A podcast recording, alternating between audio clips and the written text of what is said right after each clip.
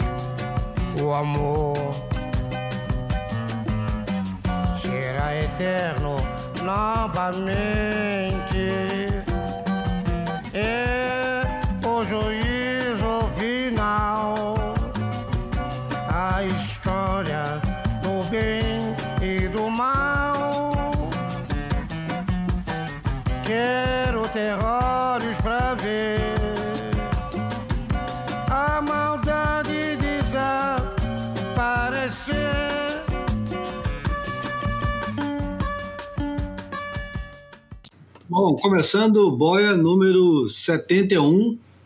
Eu, Júlio Adler, aqui do Rio de Janeiro, junto dos meus irmãos e parceiros, camaradas, Bruno Bocaiúva, também aqui do Rio de Janeiro, e João Valente, lá do outro lado do Atlântico, em Portugal.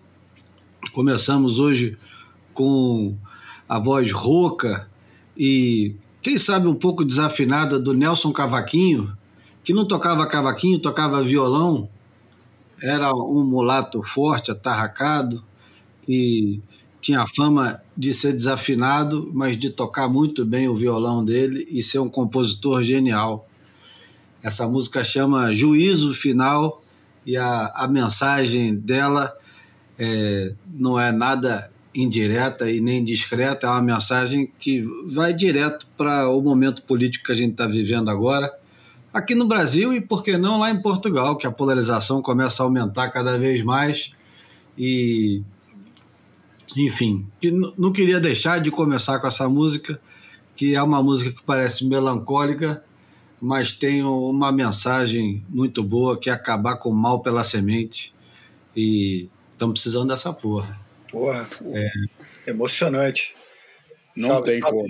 Salve, João, amigos, ouvintes poderosíssima. Eu acho que serve também como, um, é, como uma, uma vinheta, uma apresentação para o tema também da, do obituário da semana, né? Desse, desse personagem que nos deixou também, o John Schmuka. Boa tarde para vocês. Uh, aqui de uma ensolarada Cascais. Pô, tava brilhando tanto o sol que eu tive que baixar a janela, que tava doendo o olho e tudo. Não dá para acabar com o mal pela raiz, cara nem pela semente. E se acabasse, não ia ter mais obras como essa. Por isso, isso é uma coisa que a gente tem que conviver e fazer arte e viver o melhor possível com as situações, é, sabendo que o ruim, o mal, o triste está lá e faz parte da equação. É, e como o Bruno já, já referiu, aí né? A notícia da morte do John Shimuka é exatamente isso, né? Um cara que a gente jamais pensaria estar aqui é, falando sobre ele nos termos em que, em que todos sabemos. E porque né, se é um cara que se é um cara que, que, que sempre teve a fama e justificada de boa praça, divertido, brincalhão, é, de todos os que já passaram pelo tour, ele era um deles, né? É verdade. E, bom, é incontornável o, o assunto que é, tomou de assalto as redes sociais né, de todo mundo, acho. Todo mundo que, que se interessa por surf de alguma maneira acabou é, vendo uma imagem quase sempre sorridente do, do havaiano John Shimuka, que ainda não temos certeza de absolutamente nada, mas pela, pelas primeiras notícias que foram divulgadas, tudo indica que tenha talvez tirado a própria vida. É, John Shimuka ficou conhecido é, por nós, surfistas mais velhos. Eu, eu sempre faço essa, essa, essa ressalva. Eu sei que tem muita gente mais nova que escuta o Boia e que não teve a oportunidade de, de, de, ter acesso direto a determinados personagens que a gente sempre cita aqui, como por exemplo o próprio John Shimuka. E o, o Shimuka, ele surge, é, pelo menos no nosso radar, ele surge quando ganha o título mundial júnior em 1986 na Inglaterra, no, no, no, antigo campeonato mundial, que hoje é o ISA Games, mas que naquela época conhecia, acontecia de dois em dois anos. Lembrando que em duas, é,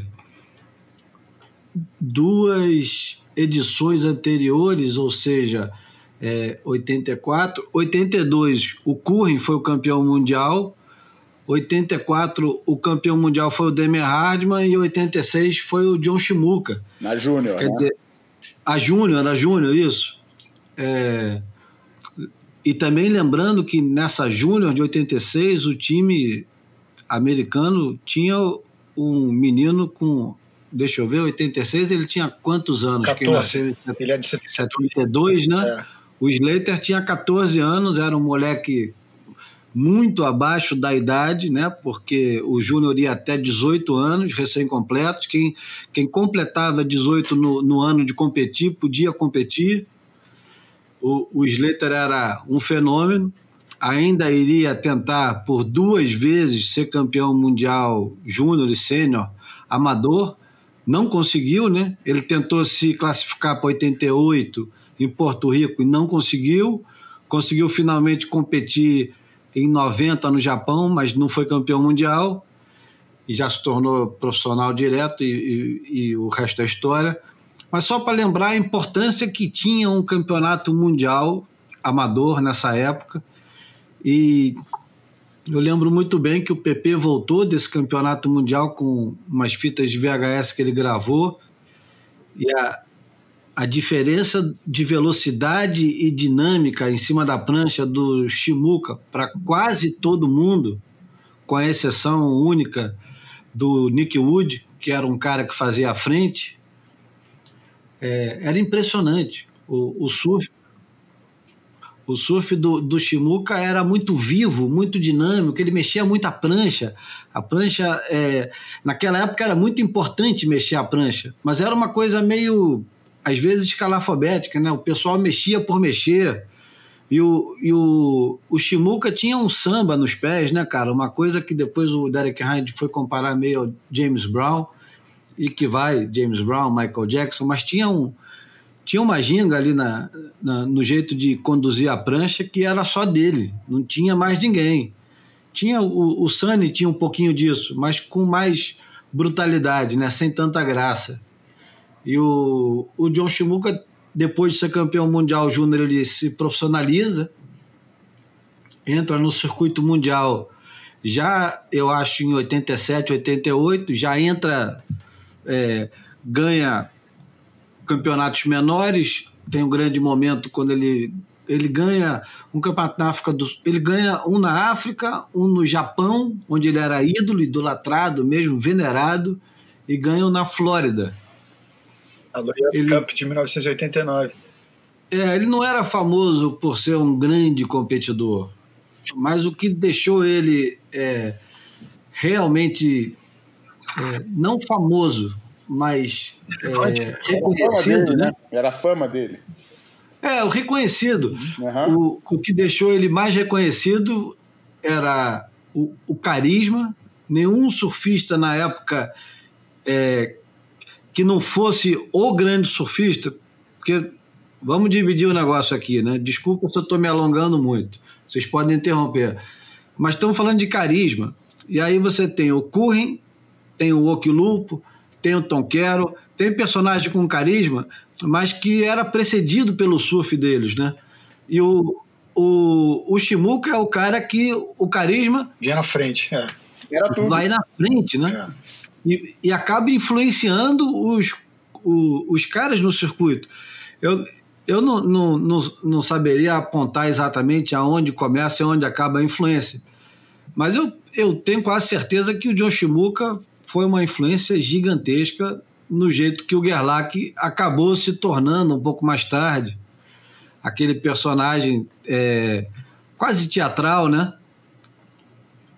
E são famosas as imagens que agora a gente, o Bruno até lembrou que tudo quanto é feed de Instagram e Facebook lembra bastante as cenas que tinham no filme que o, nos vídeos que o Sarge fazia na época, Sarge Surfing Scrapbook, e aparece o pessoal vestido com roupa dos anos 70, dançando na rua, e a história por trás disso é que o Sonny Miller, que já faleceu também, diretor do, dos filmes The Search, que a, a Ripco fez nos anos 90, o Sunny Miller, que era um festeiro também, daqueles declarados, né, que adorava festa e que era muito querido por todo mundo, levou, acho que de sobra de alguma filmagem que ele fez, ele levou 12 roupas completas de calça boca de sino, camisas coloridas, coletes, todo tipo de coisa, blazer,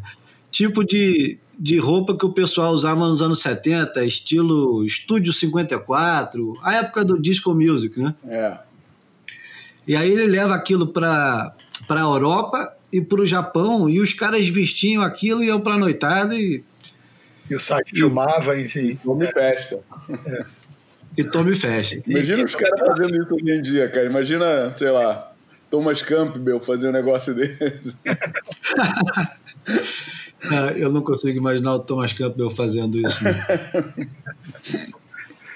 mas, mas eu gostaria muito de ver é, esse, esse bom humor integrado né, entre todo mundo. Porque era engraçado, tinha todo tipo de gente. Né? Você vê que aparece uma hora lá o, o, o Sonny Aberton completamente descaralhado, fora de si. Ele parecia que já tinha passado da, do ponto há muito tempo. John, John Shimuka, é, Simon Law, Rod Kerr, Sonny Miller, Brad Gerlach, todo mundo junto, é, se divertindo. Os caras. Tem uma cena épica no, no metrô, né, no trem, lá no Japão, o pessoal olhando apavorado, os caras com com aqueles 3 e 1 boombox, tocando música alto pra caramba. Enfim, uma, uma época de ouro que já foi, foi está documentada, ainda bem que o Sarge documentou. É, a, acho que é, o único documento que tem hoje desse tipo de coisa é do Sarge. Uma pena que o Sarge está é, tá banido da história do surf por outros motivos. Um dia a gente pode abordar isso aqui. Mas é, é, foi uma perda, uma perda grande e uma grande surpresa perder o, o John Shimuka do jeito que parece que perdemos. O John Shimuka é, perdeu a, a, esposa dele há mais ou menos um mês, esposa um e parceira de vida. Um, um ano. ano. Um ano. Então, desculpa. Um ano. Há mais ou menos um mês fez o aniversário. Ele fez um post porque foi o aniversário ah. de um ano da morte. Pronto. Beleza. Obrigado por ter consertado. E, e ele, que era um cara tão, tão querido, fazia um, um reporte lá na Austrália de condições do mar, One Two, One Two, Shmu, da Shmu. É, ele, ele ficou muito abalado com, com a tentativa do Sunny de tirar a própria vida e o estado que o Sunny se encontra até hoje, né? Que é, a gente acompanha de longe, mas não faz a menor ideia do que está acontecendo, né? A gente sabe que ele está num estado vegetativo, né? Que é... Ah, eu escutei. Você não escutou o podcast do Michael Lewitz, não? Não. Com o Derek Hind e o Charles Smith? Não. Acho que é o, como é que chama? É o é hard, como é que é? Dirty Water. É, isso. É o Dirty Water, que é o podcast lá dos caras que fazem o Beat Grit. E eles fizeram um há pouco tempo, relativamente pouco tempo, menos de um mês, mais ou menos, menos de dois meses, com certeza. É, que é com o Michael Oblowitz, que é aquele cineasta sul-africano que fez o, o melhor filme de surf jamais visto, é, jamais nesse caso literalmente, né? Porque muito pouca gente assistiu o, o é, Sea of Darkness, né? Aquele filme que a gente já falou aqui algumas vezes no Boia, que aborda o, o, o tráfico de drogas na Indonésia na, nos anos 70 e como é que isso estava ligado ao a Giland, a descoberta de Giland, essas coisas. Enfim, é um documentário que a gente já falou algumas vezes. É, e que depois desse, ele, ele é um cara que tem uma carreira que nunca passou pelo. Ele, apesar de ser surfista há muitos anos, é amigo de infância do Sean Thompson, a carreira dele era Hollywood, era, era cinema, é, documentário, mas mais ligado à indústria americana, é, formal, sem, sem nada a ver com, com a indústria do surf. Esse filme foi aquilo que meio naturalmente ele se interessou e quis, e meio que lançou ele nesse meio. Ele fez também o, há dois anos o filme sobre o, o Nathan Fletcher, que agora está me escapando o nome, Heavy Water, não sei, não lembro agora do nome do filme do, do Nathan Fletcher.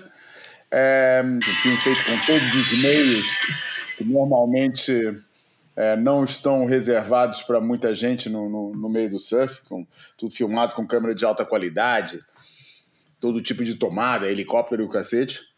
É, e, e depois ele estava fazendo um documentário sobre o Sani Garcia e foi no meio da e no, já já numa fase bem adiantada é, do, do, do documentário teve esse, esse incidente, essa tentativa de suicídio do, do Sani Garcia, que interrompeu tudo.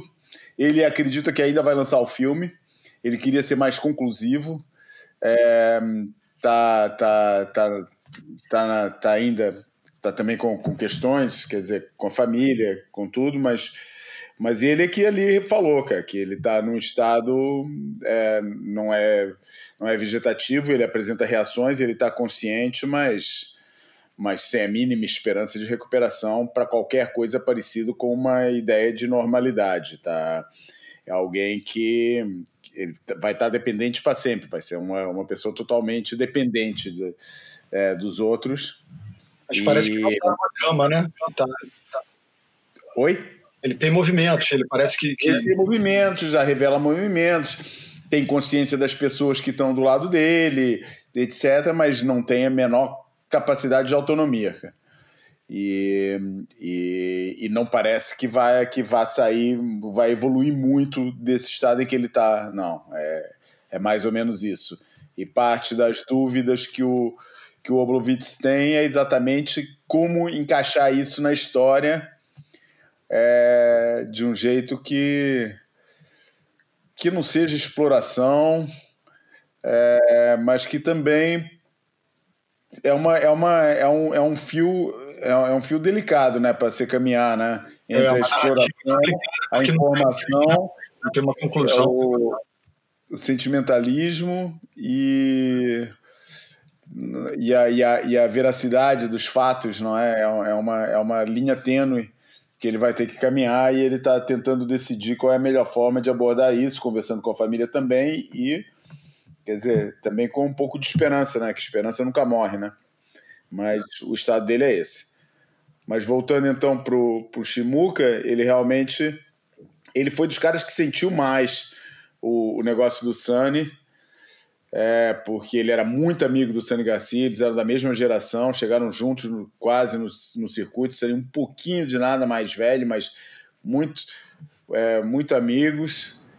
E, e enfim. É, ah, o, o Sani era para ter ido para o Mundial Amador, mas foi descartado né, da, da equipe havaiana é, e se tornou profissional mais cedo do que desejava. E acabou fazendo aquela final famosa com Barton Lynch em Huntington com 17 anos. Né? Isso. Isso. E o Sani, na verdade, é alguns meses mais novo que o, que o Shmu. O Sani é do início de 70, o Shmu é do final de 69. Ah, ok. É. Tá certo. É, o Sani chegou é, por a cena mundial primeiro que o Shmu, né? Isso. É, e, e engraçado, porque é, agora, mais uma vez, explicando o que parece óbvio, mas não é óbvio para quem é mais novo, é, se eu não me engano, foi 87. É, os campeonatos começavam, tinha o, do, o, campeonato do circuito mundial durava uma semana e no OP Pro o cara entrava é, na segunda-feira na primeira bateria de triagem e no domingo, depois de, sei lá, 13 baterias que ele passava, 14, o Sani enfrentou o, o Barton Lynch na final do, do OP Pro. Eu, eu acho que foi em 1987. Foi, foi.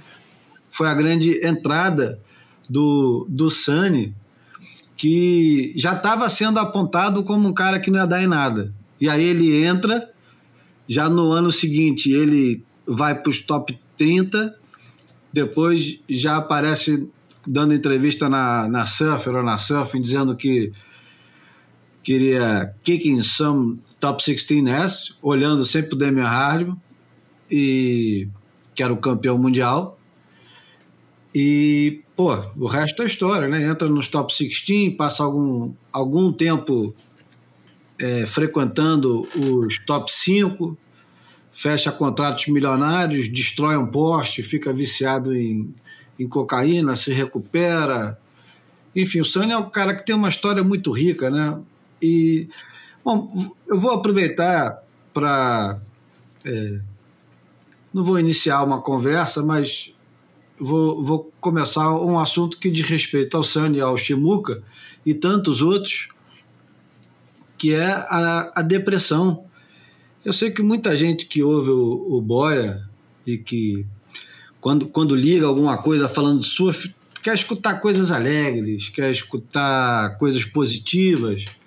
Mas a vida não é feita só de coisas alegres e positivas, né? A vida é, é cheia de altos e baixos e tal. Nem todo mundo tem estofo, nem todo mundo tem estrutura para aguentar os altos e baixos, nem os altos e nem os baixos. E no surf a gente tem muitos exemplos disso. Tivemos é, recentemente é, dois surfistas muito queridos que se foram também dessa maneira. E é, é, é necessário que que a gente lembre a, a todos que nos ouçam sempre, ou em telefonemas, ou no podcast, ou em, em todos os cantos, ouçam a, a, a seguinte frase: contem comigo, é. eu estou aqui. É. Eu sei que, pô, eu sou o último cara do mundo que vai falar esse tipo de coisa. Só piegas, né, cara? Mas eu... apenas, apenas por falar. Eu, eu, eu, eu sequer acredito nisso, desse jeito que vocês estão ouvindo aqui. Mas você pode fazer isso pelo teu amigo, entendeu? Eu não estou falando isso é, gratuitamente. É, a, a, depressão é um, é um bicho sacana, sabe? Ela fica escondida, ela vai corroendo por dentro, ela, ela, ela nem sempre se apresenta tanto para quem tem o, o, a doença quanto para quem está do lado de quem tá, tem a doença. Um irmão, uma irmã, um amigo, um, um tio. É, é, é, muito mais presente do que a gente é capaz de perceber e imaginar. É, esse ano, a, gente já teve um, um, exemplo poderosíssimo que foi homenageado aqui. É, um, um, um camarada, o, o, Pedro Lima, que faz a narração do filme do Saca, e que é um, um ator reconhecido em Portugal, um cara que aparentemente tinha todos os motivos do mundo para ser feliz, estar feliz, e de repente alguma coisa é, empurra aquele cara para longe e para não voltar mais, né? Isso aconteceu com, com um cara que a gente acreditava também que tinha a melhor vida do mundo. Estou me referindo agora ao Anthony Bourdain. Uhum. O Anthony Bourdain era o cara que viajava o mundo inteiro comendo comida, é, comidas que ele tinha curiosidade de experimentar, conhecendo lugares maravilhosos. Enfim, tudo parecia que estava perfeito na vida daquele cara. E, no entanto, um dia o cara sozinho no hotel deu cabo né, da vida então, eu, é, é desagradável, sim. Eu sei que vocês é não. desconfortável, não, mas é necessário. Não, não, não ouvem o Boia para escutar esse tipo de discurso. Não sei, cara. Mas fiquem atentos. É, aquela postagem que o pessoal bota de vez em quando na, no Facebook, ou sei lá mais aonde que, que hoje se coloca, mas enfim, telefona pro cara. Estou falando qualquer cara, não importa. Chama para tomar uma cerveja. Não dá para juntar a galera agora, né? Porque juntar a galera é irresponsável. A gente está em plena. Aqui no Brasil não é nem segunda onda, a gente está em plena retomada da primeira onda ainda. Na Europa vocês estão é, encontrando agora uma segunda, quem sabe uma terceira onda. Quer dizer, não é hora de ficar aglomerando, mas a gente pode se encontrar, a gente pode conversar, a gente pode tomar uma cerveja virtual, um café virtual, água, enfim. É, não sei. É, aqui no Brasil, a, a, depressão não é levada a sério, não existe quase serviço nenhum é, de prevenção público. Nem, sequer isso é, é discutido, acho que com, com a seriedade que merecia. Em Portugal existe um número de, de prevenção ao suicídio.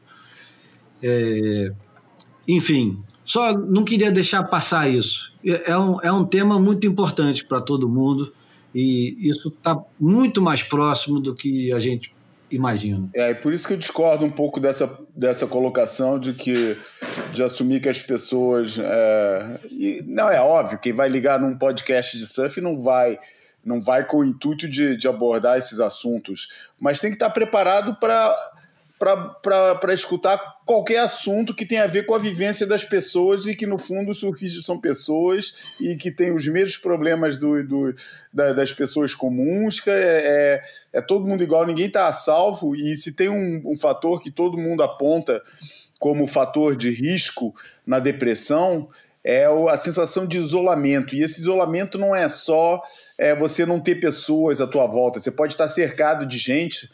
Falou no caso do Pedro Lima, pô, o Pedro tinha quatro filhos, cara. É, e, e, mulher e um monte de amigos e isso tudo, e isso não foi suficiente. Mas é, às vezes, é a sensação de que só você está triste no mundo, só você, o isolamento de sentir que só você tem problemas que, que, que só você está sofrendo. É, e, e, isso não é real, cara. Todo mundo está sofrendo, cara. É, todo mundo, apesar. E isso é uma coisa que eu acho muito. E, e já tem estudos nesse sentido que mostram como essa, essa obsessão de mostrar como a tua vida é maravilhosa e bela através das redes sociais é uma coisa que, que acentua muito quem tem essa sensação de sofrimento, de isolamento é, é, um, é, um, multiplicador desse sentimento escroto. É um né? multiplicador. Você olha aquilo ali e você fala, cara, tá todo mundo feliz e eu tô aqui na merda. É. Entendeu? Porra, é, é, mas vale acabar com isso logo de uma vez, cara. É. E não é assim, cara. Não é assim. É, essa leitura que se faz através das redes sociais é uma leitura muito falsa do mundo e das pessoas. e, e e não é positiva, cara, não é nada, não é nada positiva. E, e de repente, sabe, a gente está aqui abordando assuntos desses e, e, eu acho que é uma coisa que pode ser importante para as pessoas, para essas pessoas que possam estar escutando é, a gente, sentirem que, cara, não é nem um pouco assim, cara. Porra, a minha vida tá aí, tá cheia de problema para resolver, cara. Pô, tem muito mais problema atualmente do que, do que situações é, é, positivas Cara, mas a gente vai levando o barco, cara. Tem que levar, cara. Não, não tem outro jeito, cara. É assim mesmo. E depois vem uma fase melhor, e depois vem outra fase pior. Né? E é que nem eu tava falando a propósito da música do. É, do. Ai, porra. Caramba. A música. Que a gente começou. Caramba. Ah, Juízo Final, do Nelson Cavaquinho. Nelson Cavaquinho, caramba. Agora só vinha Jacó do Bandolim, cara. Mas é, pô, é, é exatamente isso que motiva a criação da. O, às vezes, o lado mais negro da alma está ligado àquilo que de mais belo o ser humano consegue produzir e exprimir. Faz parte da natureza humana essa dualidade. Ninguém, sabe, vive num estado permanente de alegria de tristeza e muito menos dessa tão propagada serenidade e plenitude que, que é tão propagada por essa indústria, que no fundo é uma indústria é, não tem outro nome para isso, do bem-estar, essa indústria da, da, da, New Age, da espiritualidade, que nem falou uma vez um filósofo que eu eu estava escutando numa conferência, ele falou: pô, se vocês tiverem uma solução para a minha vida ser serena e, e, e, e, viver em, em felicidade plena, eu não quero, não me mostrem porque eu não quero isso, cara. Eu quero viver a vida do jeito que ela é mesmo, com altos e baixos, é, porque isso para mim é que é, é, que é, é que é, é que é a vida, cara. Não é só essa busca eterna da felicidade. Quer dizer, a busca, com certeza, mas a busca, como a gente sabe, qualquer busca, qualquer caminho é feita de desvios, de, de curvas, é. curvas apertadas, curvas mais, mais difíceis, é, estradas tranquilas. Isso é vida, cara. É. E, e, e, é, e é importante a gente. Eu acho importante a gente partilhar isso aqui num, num, num, num principalmente. É, eu já vou me calar, mas principalmente numa coisa que todo mundo é, é, tem, tem gente que adora adora falar que é, pô, vai pegar onda, vai pegar onda. Pô, pegar onda pode ser a pior coisa que você vai fazer num momento desse, cara. Porque você vai para dentro d'água, cara, você não tá afim de pegar onda, cara, daí você não vai pegar onda, daí você vai se sentir surfando mal, daí é, não, vai, não, não vai se dar bem, vai sair ainda pior. Cara, não tem, é, não tem nada que seja uma solução fácil para essas coisas, entendeu? Não, não, tem, né? não, não tem toque de magia. Surf não é varinha mágica para doença nenhuma. Surf não transforma ninguém em melhor pessoa. Surf não é, é um, um, um botão que você carrega, você vai lá e, e, volta se sentindo bem. Cara, não é assim que o negócio funciona. É, e, e, eu acho que eu acho por isso importante a gente, num, num, num podcast que fala tem o surf como assunto principal, a gente mencionar tudo que é tipo de assunto, como você estava falando antes, quando a gente estava discutindo a pauta, antes de começar a gravar. É, você não quer escutar falar de política, de, de, de economia, de, de, condição médica, de depressão, cara, não vem escutar aqui não, que aqui você pode escutar disso. Pode ser que não escute, mas também tem uma grande possibilidade de falar que a gente não se furta a abordar todos os assuntos, não. Não tem essa de mundo é florido e assim somos é. todos amigos e vamos todos à volta da fogueira cantar, é, sei lá, caipira pirapora. É, eu acho que o surf pode ser sim remédio para questões menores, né? E, e, e, eu acho que ele deve ser incentivado como tal, mas como concordo com, com esse caminho do João, é, quando a gente está, quando alguém está numa situação de, de encruzilhada existencial como essa, que essas pessoas que, que atentaram contra a própria vida estiveram, é, levantar o dedinho e pedir socorro, né? Porque sozinho é, vai ser difícil a pessoa resolver isso, né? E, e ela acaba resolvendo dessa maneira com a, com a ruptura, né? Então acho que é, se tiver é, tendo um sentimento de que está caminhando para essa encruzilhada, é, é levantar o, o dedinho para alguém que você quer bem e falar, olha, não tô legal, pô, queria que você me ouvisse, porque tem tem tratamento psicológico, né? Tem tratamento terapêutico, tem tratamento com, com remédio sim, que, que são tratamentos eficientes. Eu tenho irmão, minha mãe era psicóloga, meu, meu, irmão mais velho é psiquiatra. Eu conheço por osmose um pouco disso, não, não tenho grande conhecimento, mas acho que é, é, é pedir ajuda, é ter humildade para pedir ajuda, é, é, como a gente falou é, aqui. Não é à toa, Bruno, você deve saber disso, que o maior índice, que, que os homens têm um índice de suicídio muito maior do que as mulheres, exatamente por esse esse lado de negro não, sabe, o homem não gosta de dar o braço a torcer, não gosta de mostrar que está sofrendo, sente é. pudor em relação a isso e por isso demora mais a pedir ajuda. E, e às vezes não, não, chega, nunca chega a pedir ajuda e é. tem esse tipo, e, é, e é, realmente se trata disso, ter essa humildade é, que de, de, de falar, de, de, manifestar o seu estado de fragilidade. É, o machismo é, é um escudo escroto para isso, né? E acaba é, impedindo, às vezes, que as pessoas tomem essa atitude. De... É, e, nos últimos, e nos últimos anos o que tem aumentado muito é o suicídio entre os jovens, né? É. Os jovens estão se sentindo muito desamparados nesse, nesse, nesse mundo que o João acabou de descrever, que às vezes, é, dentro de um, de um aparelho eletrônico parece é, um, uma série de televisão, mas que na vida real é, o mais distante possível de, de tudo que, do que a gente sonha, ou imaginava, ou almeja. É.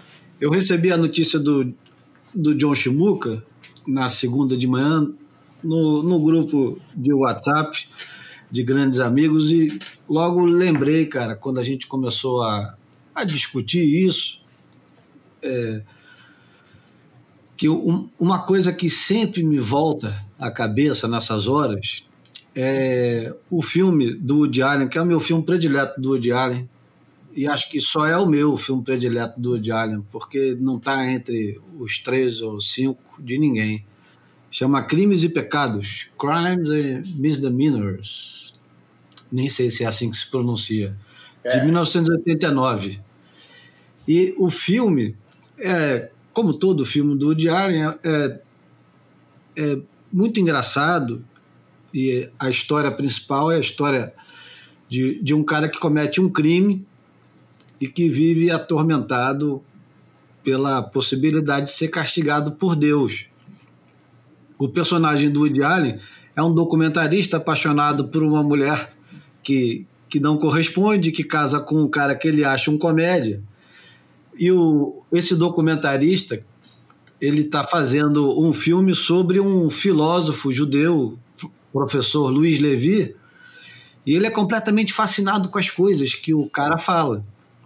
No final do filme, é, depois do cara passar o filme inteiro é, falando de, do quanto que aquele filósofo era um, um cara com a imagem positiva, com, com todos os impactos que tinha na vida dele, ele descobre que o cara se matou. O filme termina com ele assistindo as frases que o cara fala. E eu nunca mais esquecia das frases que ele fala, porque é, eu, eu, vou fazer uma tradução livre aqui com a ajuda do, do Google Translate, vocês me desculpem, eu vou fazer mesmo. É, ele, ele diz assim: eu vou, vou falar de novo. Isso nunca mais saiu da minha cabeça, até hoje. Isso foi em 1989. Os eventos se desenrolam de forma tão imprevisível, tão injusta, que a felicidade humana não parece estar incluída no projeto da criação. Só nós, com a nossa capacidade de amar, é que damos sentido ao universo indiferente. E, no entanto, a maioria dos seres humanos parece ter a capacidade de continuar tentando e até mesmo encontrando alegria em coisas simples, como sua família, seu trabalho, e na esperança de que as gerações futuras possam entender mais. E aí, mais para frente, ele ainda completa com uma frase que eu acho foda. Mas o universo é um lugar bem frio. Somos nós que o investimos com nossos sentimentos. E, sob certas condições, sentimos que a coisa não vale mais a pena. Enfim, é, essa, essa mensagem do, que o, o, o cara. Isso é uma contradição fodida, né? Do, do, personagem dele. Ele termina o filme dele assim, cara. Eu achei isso de, de um poder enorme. E hoje eu me dou conta da, da importância que esse texto tem e teve para mim, de, de saber que ele fala também. Procure assistir o filme. Ele fala: Nós somos a soma das nossas escolhas. Você deve ter ouvido já falar isso muitas vezes durante a sua vida inteira. E é, é um bocado de verdade, e enfim. É. Eu queria. Preste atenção. Eu... A mensagem é essa: prestem atenção, fiquem atentos. É, exatamente, preste atenção.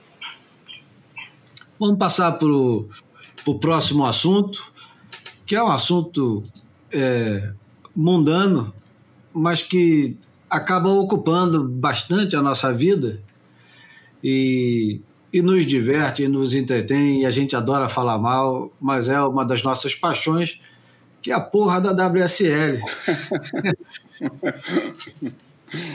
a WSL finalmente divulgou o calendário para 2021. Temos surpresas, temos Sunset, Steamerlane, Trestles, e eu não posso deixar de, no mínimo, conversar um pouco com vocês sobre isso, é, comentar o que o Nick Carroll, o Sean Doherty escreveram e o Steve Shearer também escreveu sobre isso. Vamos ver o, o que, que a gente espreme dessa, né, desse, novo, desse novo desenho, vamos ver o que, que a gente acredita, o que, que a gente duvida. Eu queria começar, começar pelo mais otimista de todos, que é o Bruno. O Bruno sempre olha. O meu pai que dizia: o mais importante da vida é o olho bom. Olhar para as coisas com o olho bom. Então, Bruno, você de, de todos nós é o cara que tem o, o olho bom, mais é, assertivo. É, cara. Eu, eu, vou começar é, raspando o tacho do, do, do, tema anterior. O, meu cineasta favorito, ou um dos favoritos, o François Truffaut, dizia que não existe felicidade, o que existe são momentos felizes, né? Então, eu acho que serve um pouco de metáfora.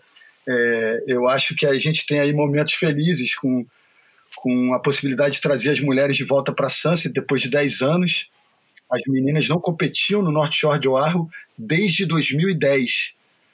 Então, acho que tem, tem um valor simbólico é, trazerem elas, é, a gente poder vê-las em ação no North Shore ver Sunset como um palco de uma etapa do CT, eu acho que talvez se, é muito bom. seja uma onda realmente que, que, que desafia o, o, os surfistas da elite mundial, né, por conta do seu desenho, por conta da sua dinâmica, por conta da galera ter que usar equipamento diferente. Então, acho que, que muito bem-vindo e tentando resumir um pouco a história, né? É, eu acho que fica claro também que hoje, com o escritório central da WSL nos Estados Unidos, é, eles estão é, tentando é, patrocínios, acordos comerciais, é, muito provavelmente com empresas próximas do, né, do, do mercado norte-americano. E, e, então, acho que esse Timberland vem com esse valor também simbólico, né? Eu acho que é, não tem o valor, eu acho que o valor surfístico que Sunset tem, né? ponto de vista do desafio, de, de estar no North Shore, enfim, tudo que vem a cabo do, de uma experiência de surfar em Sunset. Mas eu também tento né, me remeter a, a, a, boas memórias de, de ondas, ondas boas, perfeitas, ondas, enfim, é, típicas ali de Steamerland, sem grandes desafios, mas que eu acho que compõem essa perna norte-americana e, e, eu achei meio louco e, e, e surpreendente positivamente conseguirem encaixar uma perna num desenho que já estava estabelecido, né? Pipeline ia começar e a segunda etapa seria em fevereiro em Portugal, não é? Então assim, os caras conseguiram colocar Sunset e Steamerland dentro desse desse intervalo entre Pipe e, e, e Peniche e, e aí a gente vai para Tressos, né, cara? Eu sou um maroleiro inveterado, então eu sou, eu sou encantado com a dinâmica e com as possibilidades de Tressos, mas eu, eu também não sou ingênuo ao ponto de achar que, que, que é a solução sonhada por todos, né? Eu acho que a gente poderia fazer uma lista aqui de 10 ondas pelo mundo que, que trariam mais emoção e mais desafio para esse jogo final do, do, do Finals, né? Mas eu acho que o que fica de novo é essa demonstração de proximidade com o mercado americano e também com, com um surf acrobático, um surf de alta performance. Então, é, eu não consigo ver gente mais feliz do que do que Felipe Toledo, que Colo Rendino e George Smith com, com, com esse advento aí da, do Super Finals em Trestles, né? E, enfim, é, é, é meio por aí, uma, uma leitura dinâmica dos acontecimentos. Vamos lá, João, e você? Cara, eu entendo a, a, a mudança do calendário. É, é, acho, eu acho interessante até começar é, com, com o apogeu, né, com o que antes era o apogeu, começar com o Pipeline, Sunset, com o Hawaii como um todo. Eu acho uma coisa bem interessante. Acho que pode ser um. Né, porque Vamos tentar imaginar isso num cenário de normalidade, num cenário que, que, é, que é ridículo o exercício, porque não existe, mas é, foi montado, talvez, é, independente, acho que era uma coisa que eles talvez quisessem fazer antes, mesmo de, de saber da de história de pandemia, etc. É, é interessante, imagina você ser um, um Hulk, né, um, um, um estreante no tour e a tua estreia ser em pipeline é um. A, a mim, como espectador, é, é, um negócio que me entusiasma essa ideia, entendeu? Pô, botar a garotada numa prova de fogo logo de cara, não tem aquecimento, é isso mesmo, cara. Pipeline. Começa aí.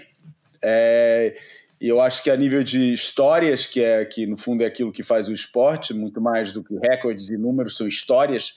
E, que e o que, que são recordes e números, se não histórias?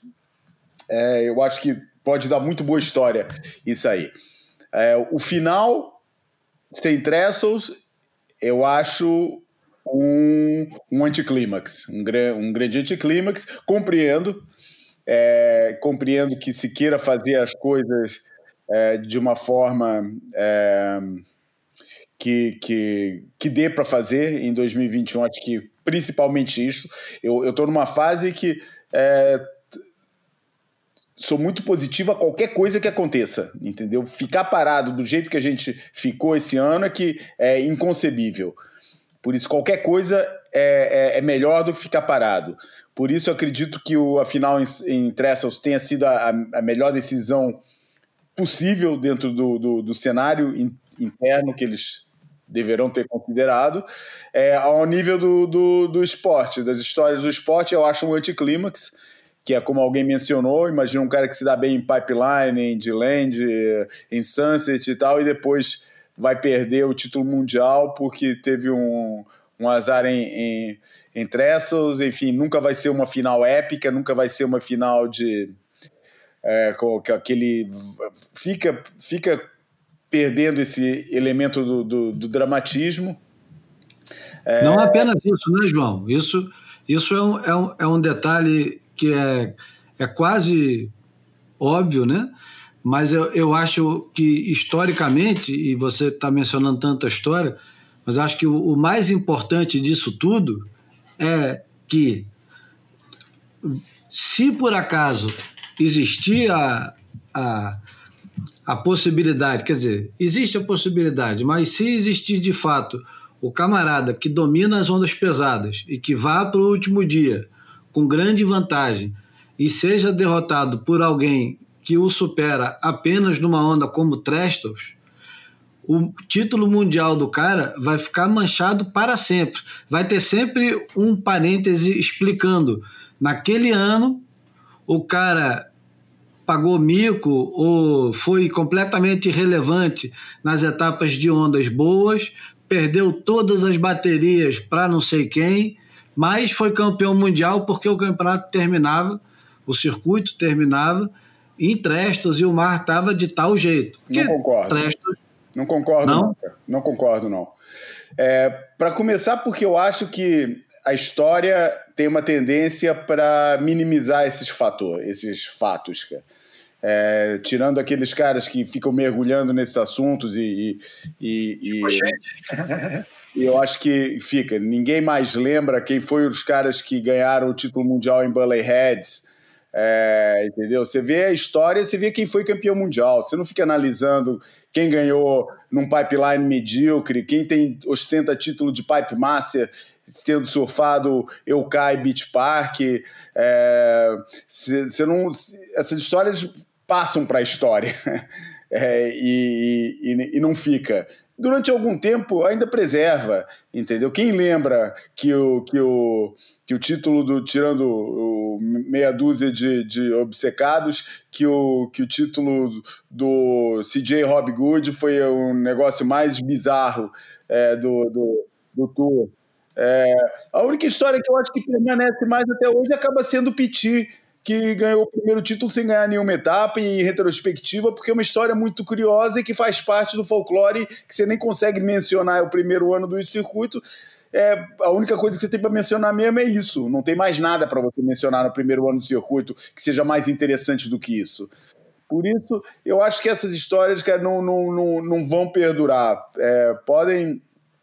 O que eu acho e aí é que pode ser é que o próprio a própria turma que, que gere o circuito e que vende o circuito vai chegar à conclusão de que não é uma história muito interessante a que eles estão vendendo e aí vão querer mudar a, a coisa. Agora, se é um sucesso, se for um sucesso por algum motivo, cara, eu não vejo razão, eu não vejo que, que, eles, que eles vão querer mudar. Eu acho que eventualmente eles vão chegar, porque realmente, cara, é uma, é uma. Eles vão chegar na conclusão que é um produto menos, é, é, menos apetecível, menos, é, menos lustroso para ser vendido e para ser propagado um circuito mundial com a final em Trestles.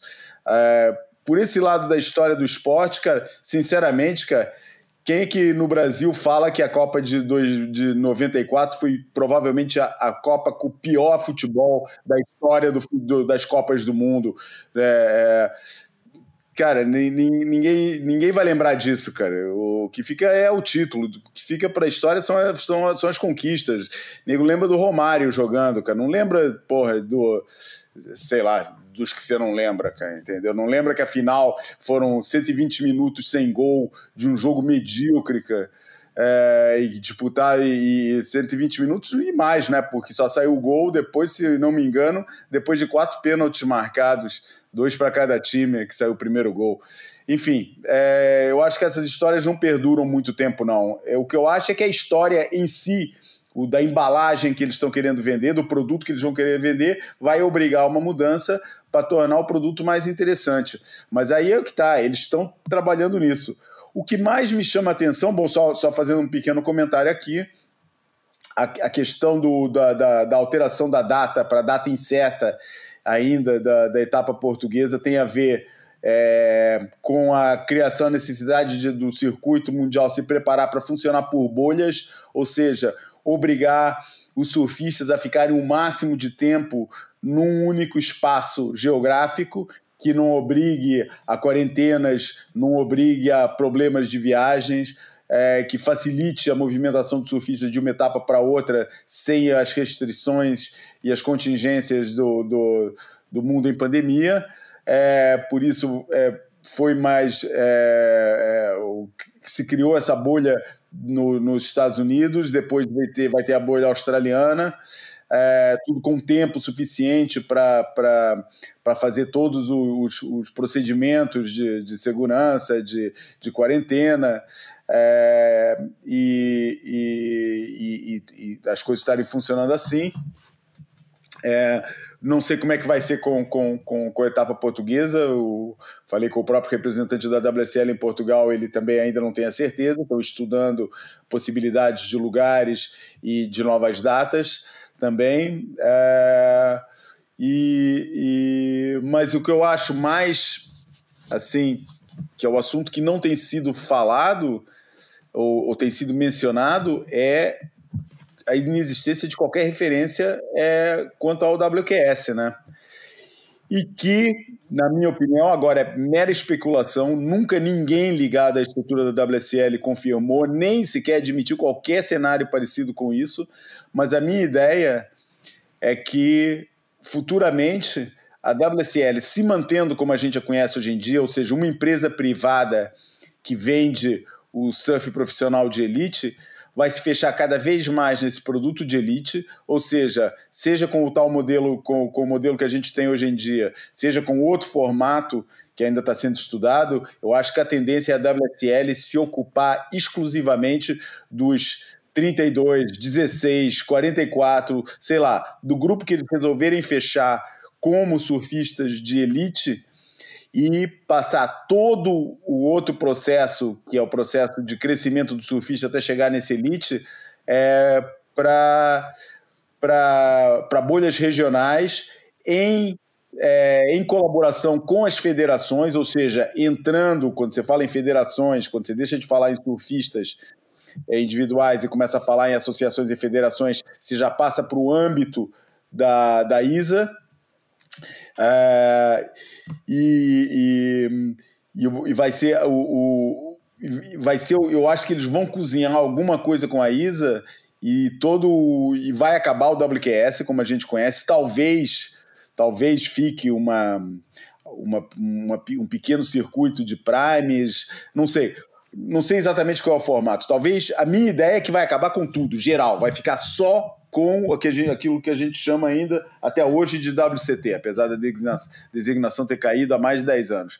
Mas O, o, acho que a minha visão é que eles vão ficar só com o WCT e todo o outro, o resto do mundo, do pessoal que quer chegar no WCT, é, vai ser um outro esquema, vai ser através dos campeonatos regionais e vai ter uma mão muito forte da ISA e das federações de cada país para fazer. Como vai ser? Eu tenho aqui as minhas ideias, não sei como é que, como é que será possível. As minhas ideias nunca foram pensadas em termos de ser posto em prática, são ideias gerais é, mas vai ser uma, uma questão de classificatórias a partir de países, depois de países para continentes, de continentes para regiões e finalmente é, até chegar no, no, no, processo da, da elite. Vai estar tá envolvido a questão dos surfistas que vão estar tá representados, vão, vão ter qualificatórias para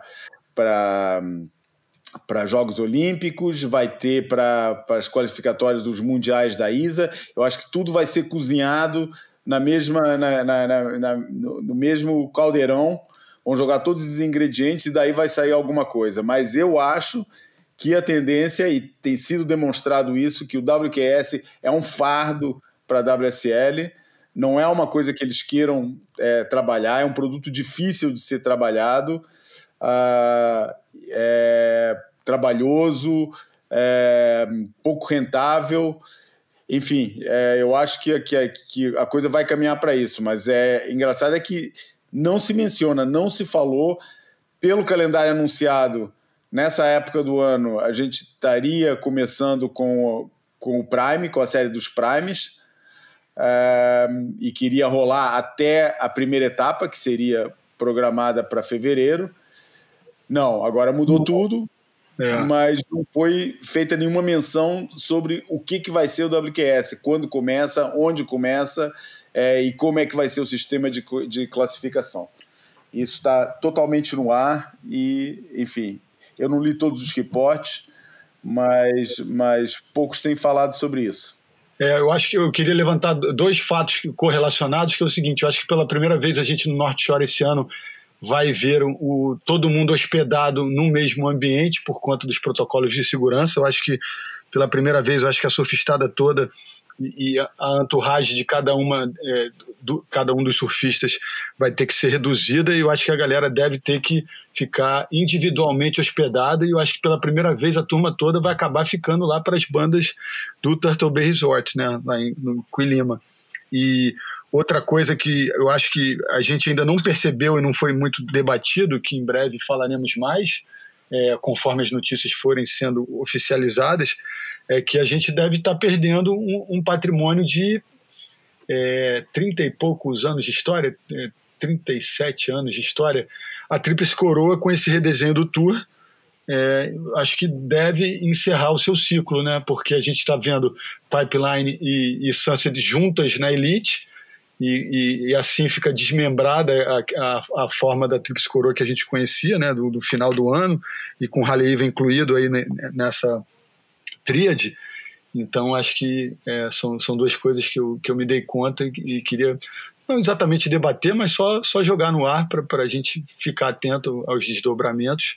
É, e, e eu, eu acho que a história do, do calendário, João, é, os challenges ficariam para depois de setembro mesmo. Tanto que teve gente, é, é, já que, acho que especificamente William Cardoso se, se queixou quando foi confirm, confirmado esse, esse pré-calendário, é, de que os surfistas da elite teriam duas chances para se manterem, para man, manterem seus status né, no, no circuito da elite propriamente dito e nos challengers que aconteceriam logo após o encerramento do tour principal e abrindo a janela de possibilidade para a turma que não se classificou via, via CT é, manter o status via, via é, circuito, as etapas Challengers, né? Então, eu, eu acho que esse deve ser o caminho para esse final de temporada, os caras fazerem as etapas importantes é, depois de setembro, as decisivas e realizarem os eventos de acesso é, muito mais regionalizados, né, por conta da dificuldade de deslocamento em função da pandemia. Então, as, as etapas de menor status na, na, divisão de acesso, os QS, que ficaram com essa nomenclatura de QS, é, realizados aí em paralelo com o circuito principal, e os challenges depois de setembro, deve ser esse o caminho, né? É muito bem observado o negócio da tríplice coroa. E sobre o, o circuito que vai qualificar, a gente já começa 2021 com um problema grande, porque dado que os challenges supostamente qualificam a turma é, para 2022, de que serviriam os outros WQS, né? Para que eles serviriam? Para quem? Ou que, que serventia teria os outros menores? Para você ter Será... ponto para estar entre os 100 primeiros e poder correr os challenges, talvez. É, mas. Não, caramba. Aqui pensando alto, né? É. Mas vai se tornar um. um Terceiro circuito. Uma terceira divisão. Não, uma terceira divisão. É. E que. Não sei, vamos, vamos esperar para ver. Eu, eu não faço ideia. É, eu, eu fico imaginando que a, a concepção principal de ter os regionais com um pouco mais de força seria um, um, um formato, talvez, talvez, estou pensando ainda, junto com vocês, talvez um formato mais justo. Um circuito a lá a moda do Super Surf, do PSAA, do circuito australiano que tinha nos anos 80, alguma coisa realmente regional e com alguma representatividade depois para challengers e tal. Porque senão, imagina, cara, você compete os campeonatos no Brasil para se qualificar para competir no WQS, para se qualificar para competir no, no Challenger. Então, o, o Medina, que com 14, 15 anos ganhou o campeonato WQS, com 17 já estava ganhando WCT, talvez tivesse, é, tivesse que trabalhar um pouco mais, não sei. Tem que fazer as contas de novo, né? É verdade ou Felipe Toledo, ou Peterson Rosa, ou Martin Potter. Esses caminhos serão, ficarão mais, mais longos, né? O Kalani Robb. É. é. o cara tem que se destacar com 13 para poder explodir com 14, para poder. Não sei. É, fica, fica mais árduo. Se é bom ou ruim, a gente vai saber mais tarde, mas é estranho. Lembrando que o. o vou, vou desenhar aqui para quem está ouvindo o circuito mundial começa, o de 2021, começa no, em dezembro, no dia 4, com o Maui Pro, com as meninas. No dia 8 de dezembro, com os homens, meninos. no Billabong Pipe Master. Aliás, o Maui Pro presented by Roxy. Aí está a, a mesma empresa patrocinando dois campeonatos, que a, a Roxy e a Billabong pertencem agora ao mesmo dono. Depois é, vai para o Sunset Open. Agora, todas as etapas do circuito mundial, a partir da segunda até a décima terceira, são integradas, homens e, homens e mulheres, então não tem mais etapa feminina, etapa masculina. Todas as etapas têm homens e mulheres. Todas elas duram entre 9 e 10 dias. Vamos para Sunset no dia 19 de janeiro ou seja, um mês depois de terminado o Pipe Master, começa a segunda etapa em Sunset, é, aparentemente sem patrocínio. Depois, dia 2 de fevereiro, Santa Cruz Pro, também sem patrocínio. Portugal, que estaria em fevereiro também, que é um produto do turismo de Portugal e da Mel, por enquanto está adiado, não foi cancelado, mas está adiado. Vamos ver como é que o que vai acontecer com os protocolos europeus em relação a receber estrangeiros. E não são poucos, né? Estamos falando de pelo menos 100, 150 pessoas, né? Porque a gente não está falando só dos competidores, é. estamos falando do pessoal que julga campeonato, do pessoal que. Aliás, caminhão de transmissão, né? Estou curioso para saber se, de repente, não era uma grande oportunidade para começar a ter julgamento remoto, né? Imagina se dividisse julgamento remoto e presencial. Pode ser uma ideia, né? É, isso deve estar sendo estudado, com certeza. Depois, é, o circuito vai para a Austrália. Aliás, vai para a Austrália, que, nesse caso, é, se torna Australásia, né? Uhum. Porque você tem a etapa no, na Páscoa em Bells, a já tradicional etapa de Bells, patrocinada pela Ripco. Depois tem o Boost Mobile em Margaret River, dia 16 de abril. Em maio, a etapa tradicional, que normalmente era em março, que é a, a etapa do Gold Coast, patrocinada pela Corona. Vai ser curioso ver também o, o que esperar dessa etapa com um pouco mais de distância da época dos ciclones, né? Mas que esse ano, 2020, deu muita onda boa em maio, né? Maio foi um mês espetacular na Austrália. Tomara que ano que vem também seja. Dali eles vão para Gilead, supostamente, é uma data que está sobre, é, sob, é, sob o olhar cuidadoso é, é difícil Sob... hoje. Que... Hã? Sob júdice. É, tá, é, flutuando. Eu, eu ia falar desconfiança, né? Porque a, a, Indonésia é um dos lugares no mundo onde a, a pandemia está descontrolada. Porque, como, como eles têm quantas ilhas? 11 mil ilhas. E os, os lugares grandes, como por exemplo Jacarta, né?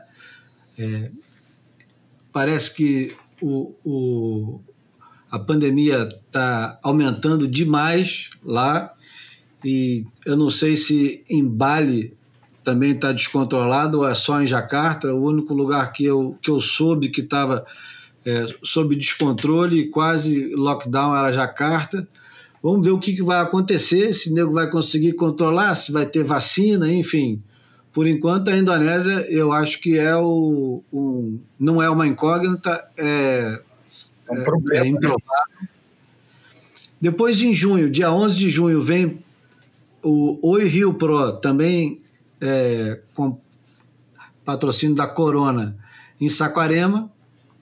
Vamos ver como é que vai estar até junho, é muito tempo, mas eu lembro que em março, quando eu olhava para novembro, eu falava assim, porra, novembro. Que, acho que novembro a gente já vai estar tá mais tranquilo. E estamos dentro de casa, né? Inclusive o João está encarando lá um segundo lockdown, para desespero dos portugueses que não estavam contando com isso, né? O pessoal já estava saindo na rua sem máscara, já estava tendo. Já, já tava, a vida já tinha quase voltado ao normal, né? com, com restrições, mas quase voltado ao normal. É, depois, outra etapa da Corona, quer dizer, circuito quase todo bancado pela Corona por enquanto, né? Se a gente for ver que tem a etapa do Gold Coast, a etapa do Rio e o Corona Open J-Bay em junho, é, é bastante coisa. Agosto tem o Surf Ranch Pro, sem patrocínio. Ano passado foi uma marca de cerveja concorrente, não sei se eles pertencem ao mesmo dono, que é a Michelob. Depois, em final, final de agosto, tem a marca do Kelly Slater, Aldernon, fazendo o campeonato no Tahiti.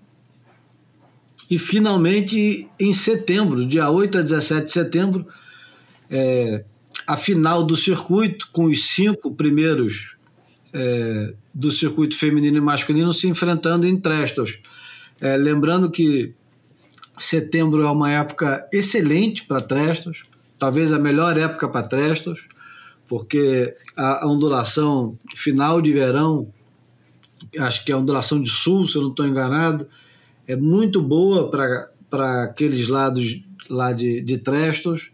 Eles, Trestos é um lugar que recebe bem ondulação de verão e, e acho que essa é a grande temporada de, de Trestos, mas, como indica o Nick Carroll na reportagem que ele fez para o Costa Watch, para o Surfline, que agora pertence também ao mesmo dono, aliás, é Costa Watch, Surfline e Magic Seaweed, pertence agora ao mesmo dono, se eu não estou enganado.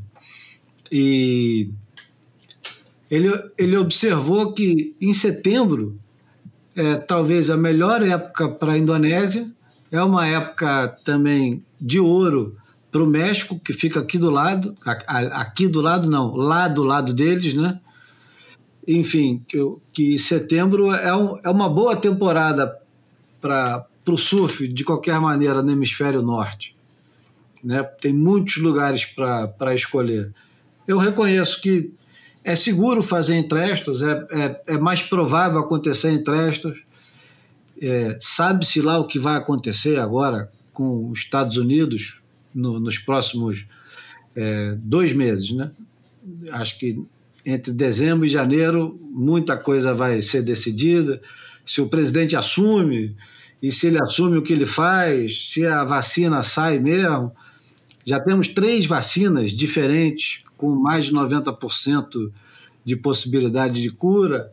Ou seja, o, o cenário é, é, positivo nesse momento. Vamos ver o que vai acontecer, como funciona é, as segundas e terceiras e quartas ondas e como, as mutações do, do desse maldito Covid, enfim. É, vai, ser, vai ser interessante. A respeito da, das pernas americanas e australianas, eu também li uma reportagem do Sean Doherty falando é, sobre os, os percalços de quem mora na Austrália para sair, para chegar. Parece que para sair é fácil, para voltar é difícil. Porque a lei australiana, os protocolos australianos atualmente exigem que você fique 14 dias de, de quarentena e você acho que paga 1.400 dólares. Você tem que adiantar para o governo que você tem esse dinheiro, porque o governo vai manter você numa quarentena, num lugar indicado, na volta, quando você volta para a Austrália de qualquer lugar. É... E aí o Renato Wickel estava dizendo que o Tom Hanks está filmando na Austrália um, e é uma produção gigantesca e eles alugaram um resort inteiro para fazer as as quarentenas. É, a galera desce do avião, vai pro resort, fica quarentenado, filma, filma, filma, filma, fica quarentenado de novo e volta. Isso. E aparentemente a WSL vai tentar fazer isso é, na Austrália, vai tentar alugar um resort. Quer dizer, a gente está percebendo que os custos, que já eram muito altos, não estão diminuindo, estão aumentando e estão aumentando muito. A, a, o, o, sacrifício, o esforço que a WSL está fazendo para conseguir colocar de pé o circuito em 2021 é muito grande. Eu estou torcendo para que fique de pé, não estou torcendo contra. Eu quero muito que tenha o circuito, quero assistir o circuito com a mesma qualidade que eles entregaram em 2019, que foi muito bom. A gente critica o tempo todo, mas o, o produto é, só melhora. Vamos ver, eu estou curioso para saber é, a reação dos surfistas e a reação do público, a nossa própria reação aqui do, desse povo do Boia em relação à, à etapa final, se é justo, se não é, como é que vai, enfim. Ou a outra informação curta que eu falei, eu fui convidado, gentilmente convidado para o Surf em Debate, que o Giovanni Mancuso e o Klaus Kaiser fazem no YouTube, eu conversei com o Marcelo Andrade, o Renan Rocha e o Ader Oliveira sobre, sobre o formato do circuito e tal. Então, quem viu vai achar que eu estou repetindo, mas vou repetir. É, a permissão que o Havaí tem. Aliás, eu falei isso no último boy até. Né? A permissão que, o, que, o, que a WSL conseguiu no Havaí é de produção de, de, de filmes. Então, também vai ser, vai, vai ser interessante. Vai, vai ser muito interessante ver como é que acontece isso, porque é, existe a expectativa de, de que a possibilidade de, de outras pandemias é iminente. Então, quem sabe isso não, não se torna. Espero que não, mas vai lá que essa merda vai se tornar o, o tão alegado novo normal, né? Enfim, é, Mais perguntas Podemos... quase do que certezas, né? Tá difícil, cara. É muito difícil você fazer previsão nessa fase. Claro que a gente sabe, mas eu ainda hoje estava olhando um, um é, como é que fala? Um, um, quadro do Guardian, que foi publicado no Guardian, é, sobre é, o, o, desenvolvimento das vacinas e eu acho que tem um, um otimismo gigante quanto a, ao, ao, tempo da, da, das vacinas correndo. O, o, tá tudo. A, a, a, da, a da Pfizer é, tá apontada para final de limi, limi, quantias limitadas para final de 2020.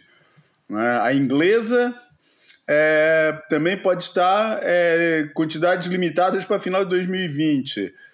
Enfim, é, tem muita. É, a chinesa também. Qual? A chinesa também. A chinesa também. É... Tem a Moderna, tem a Coronavac e tem a Pfizer. São as três que estão, sem contar com a russa. Sem contar com a russa que ninguém sabe, né? É. Direito, se dá para confiar ou não, mas. Essa nem está no quadro de viagem. Eles não estão nem aí, eles estão tocando, o negócio está andando. Uhum. Enfim, passamos então para o próximo assunto, e o próximo assunto é um assunto que nos é muito caro aqui, e não é caro pela grana, não, mas seria bom se fosse, que é a, a sobrevivência, não apenas a sobrevivência, mas a, a evolução da enciclopédia do surf do Matt Walsh, que entra agora em mais um é, financiamento coletivo. Ele, ele pede e já publicou nas redes sociais, ele precisa é, arrecadar 30 mil dólares.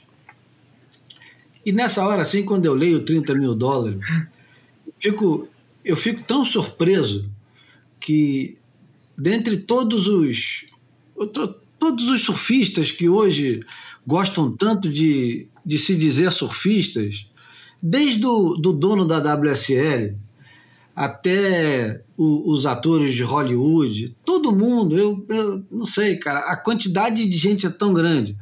Do, o povo que hoje tem é, fundo de investimento e, e, investe no surf, em, em, barco na Indonésia, em resort de alto luxo, e os resorts que, que, três, tem... que compra três dos principais sites do mundo, pô. Isso. E como é que é, é, essas 30 mil verdinhas não saem do bolso de um cara desse? De um cara só, né? Quase. Não, de um cara só, mas é assim, ó, anônimo. Uhum. Igual foi o, o cara do House Martins outro dia, é. que a gente estava falando aqui. Igual é uma porrada de anônimo que, que doa, que não tem filho, que não tem herdeiro e que doa para determinadas instituições Aliás, o, o, o ensino é, público nos Estados Unidos é todo bancado por, por financiamento de, de grandes fortunas. Existe essa doação. E o cara, porra, que nem o Matt Walsh, que tem o site. O site não. É, a, a tradução perfeita de site é lugar. Uhum. É o lugar mais importante de conhecimento, de divulgação, de debate, de informação é, sobre surf. Não é só sobre a história do surf, sobre surf, ponto. Agora é, é chegado o momento onde ele explica que ele precisa, com a extinção da, das revistas de surf, ninguém deixou um arquivo é, escaneado. Então, ele tem a, a, a intenção de escanear todas as revistas, todas as surfers, todas as surfings, todos os tracks. Aliás, o Tracks completa 50 anos, lançou a, a, a edição de 50 anos, está muito boa. Soube que foi a primeira vez que o Derek Hyde teve um artigo recusado em, em 40 anos como jornalista. Uhum. Os caras recusaram a publicar um, um artigo dele, onde possivelmente ele deve ter falado coisas que não era para falar. E, e é uma surpresa, né? Porque o Trex sempre foi. Eu acho que o Trex, historicamente, talvez tenha sido mais libertário de todos os veículos de, de surf. pelo menos, né? Sempre foi o mais anarquista, né? mais contestador, mais debochado. É, tinha uma base de seriedade por trás dessa anarquia, desse deboche, desse tudo. Tinha uma base de credibilidade é, muito grande, que é o que, por exemplo, mina é, é no, no, só para trazer um, a, a, conversa para um, um tema mais atual, é o que mina o beat grit, né, Porque é tanto deboche, tanto, que não, pô, não tem menor. Pô, qualquer coisa vale, escreve ali, sabe? Qualquer coisa vale, e daí. Mas o, o, e isso também se passou na época com a Surfing Life, com a Waves principalmente, que foi a primeira a acabar, aliás. É, a Surfing World não, a Surfing World sempre teve uma postura assim meio diferente, mas a, a o, o, o Trex tinha aquele, é, tinha aquele lado de seriedade analítica, aquele selo que permitia que o, o deboche tenha um elemento de subversão, que é exatamente aquilo que falta, por exemplo, no Beat Grit. O Beat Grit é debochado, mas não é subversivo, Para você não é qualquer um que consegue ser subversivo. Não é só chegar ali e botar irreverência para cima e questionar tudo que você ganha esse estatuto, cara. É, é, é para uma profundidade casada, né? É. É, exatamente. É como o Pasquim é. na imprensa política brasileira, né? Estofo para poder propor essa, é, essa, um radicalismo, uma mudança de rumo, enfim, né? Claro, claro, exatamente. Mas, voltando aí, Júlio. Não, pode, pode continuar, pode é, dar a pincelada final no assunto não, de financiamento do. A questão do, do. Eu acho que a questão sobre, do, sobre a, a sobre a enciclopédia Surf, que é o tema do. do e, e o os sai. Eu fico com dificuldade. É, é um espaço, né? Mas no fundo tem três projetos ali, né? Tem o. Não, deixa, deixa então eu te ajudar, João. Vai. Eu vou te explicar. Eu vou te explicar, não. Eu vou explicar para o pessoal que está nos ouvindo o que, que é hoje o EOS.surf do, do, do Matt Walsh. A EOS, nesse caso, é Enciclopédia of Surfing, mas que não apenas é, hospeda hoje a enciclopédia do surf inteira, e quem é, assina tem direito, e, e, é, são 3 dólares por, por mês. É barato. Além da doação que você pode fazer, você deveria se inscrever e pagar 3 dólares por mês, que não, não vai fazer muita falta, eu espero, pelo menos para o pessoal que escuta aqui o, o Boia. É, tem a Enciclopédia do Surf, tem um livro que ele escreveu inteiro que chama A História do Surf, e que não é apenas escrito com fatos e datas. Tem o, uma verve literária e muito bem humorada na melhor é, veia do Mark Twain e, e, todos os grandes escritores americanos, Mailer, Hemingway a, e o conjunto completo. É, que o, o Matt ele, ele, não é só um, um historiador.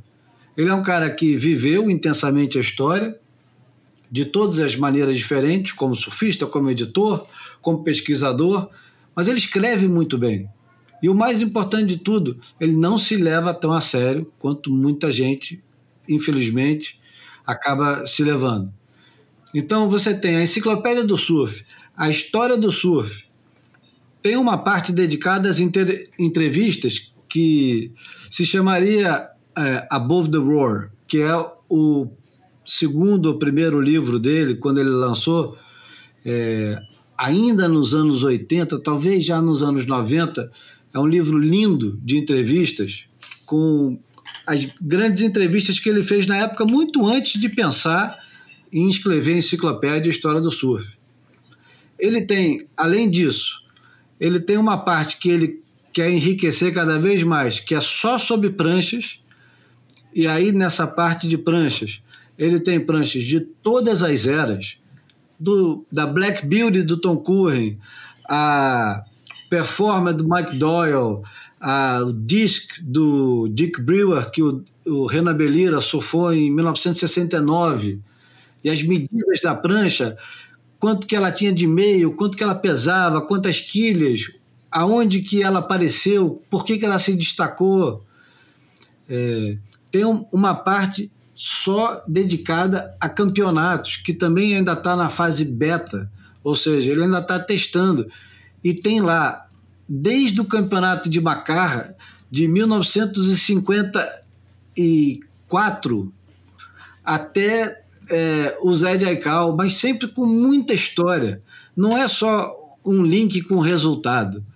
É, aonde foi o campeonato, que condições eram aquelas, o que estava acontecendo no mundo naquele momento, o que foi é, o, o, que foi publicado na época sobre esses campeonatos, o, qual era o, o, o momento que o, o, mundo do surf vivia naquela época e, e todos os personagens em volta. É, quer dizer, é, é de uma riqueza tão grande que cada vez que você sai do, do, do ambiente, do, desse ambiente que o Matt Walsh criou para você se informar, você sai pensando assim, puxa, eu, não, eu achava que eu sabia muito, mas tem tanta coisa que eu preciso aprender ainda. E o único lugar que tem hoje para você aprender é lá no EOS.surf do Matt Walsh e pinga lá um dinheiro pro cara. tenho certeza que não vai fazer falta. É, eu aviso logo que do dinheiro que vocês colocaram no Catarse, eu separei um dinheiro que já vai para o Matt Walsh imediatamente, porque se não fosse por ele, não tinha boia, não tinha. A cultura do surf não depende dele. É. Mas boa parte das informações. Ela seria mais rasa. É, seria muito mais rasa. O tempo que ia demorar para você achar determinadas informações seria muito, muito maior. O, o, a limitação para você chegar numa determinada informação demoraria. Nem, nem consigo imaginar. Se cada vez que eu precisasse de determinada informação sobre surfista, sobre eras, sobre prancha, sobre campeonatos, eu precisasse procurar na biblioteca, eu estava perdido, porque a biblioteca nem existe mais aqui na minha casa. Está lá em Angra, na, na casa do, do Dinho. O João Valente já não tem mais a biblioteca dele em casa. A maioria das pessoas não tem mais espaço em casa para guardar. E o, e o Matt Walsh se propõe a digitalizar tudo e facilitar ainda por cima a nossa, nossa procura pelas informações, colocando tudo que está associado a determinada informação. Ano, local, é, o que estava acontecendo, enfim, é muito importante a participação de todo mundo com, com, a, com a Enciclopédia do Surf, com o Walsh, enfim, não podia deixar de falar nisso. Não, mesmo porque é um projeto global, né, Júlio? É, o, eu acho que a partir do momento que as pessoas é, começam não só a seguir, mas a participar ativamente do, do negócio como, como doadores, isso é, acho que isso sente uma certa dá um certo empoderamento é, para elas fazerem sugestões e que ajude o próprio que ele reconhece isso, a descentralizar um pouco a história e a cultura do surf dos Estados Unidos, da Austrália, do Havaí, dos lugares onde tradicionalmente ela sempre teve. É um lugar onde não tem aquele aspecto fugaz das revistas que é, lutava-se por um reconhecimento numa edição que seria esquecida, estava destinada a ser esquecida mal saísse a próxima, é, mas tem uma, um, um, papel de eternização daquilo que realmente é importante e tem essa capacidade que é a melhor coisa que a internet tem, que é a falta de limite, não é?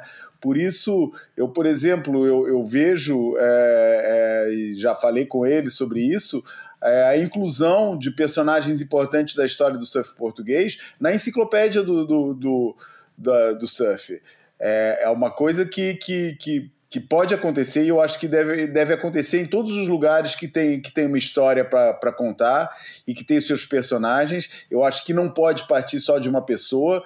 Eu acho que, é, no, no, no, meu caso, vamos supor, não, nunca falei sobre isso, mas estou falando aqui, eu gostaria que as minhas sugestões, que o Matt é, é, pegasse nas minhas sugestões e fosse validar elas junto de outras pessoas que conhecessem a realidade do surf português e europeu, para ver se aquilo que eu estou sugerindo são de fato personagens importantes ou se são os meus amigos, que eu, por brincadeira, quero incluir eles ali. Claro que não, né? porque eu, quando faço a sugestão das pessoas, eu apresento logo toda essa justificação, mas acho que, acho que é importante que essa, essa justificação dada por quem se propõe a escrever é, que seja validada por outros é, e que isso ajude a transformar a enciclopédia no, no real repositório de toda a nossa é, de todo de tudo isso que a gente que a gente refere como como como surf.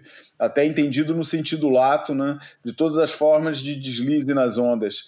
E, e, e eu acho que esse tipo de participação é, é quase como um aval para essa essa inclusão de tudo aquilo que, que não que, que, que merece figurar numa enciclopédia. Que não são todos, não é tudo, mas que existam critérios que permitam que determinados personagens, por exemplo, na nossa crônica do, do, do, do Bill e Brothers no, no Suelnet, a gente referiu Pepe Lopes, a gente referiu Cauli Rodrigues. Esses nomes têm que estar numa enciclopédia do surf. Existe uma justificação plausível para esses nomes figurarem na enciclopédia do surf.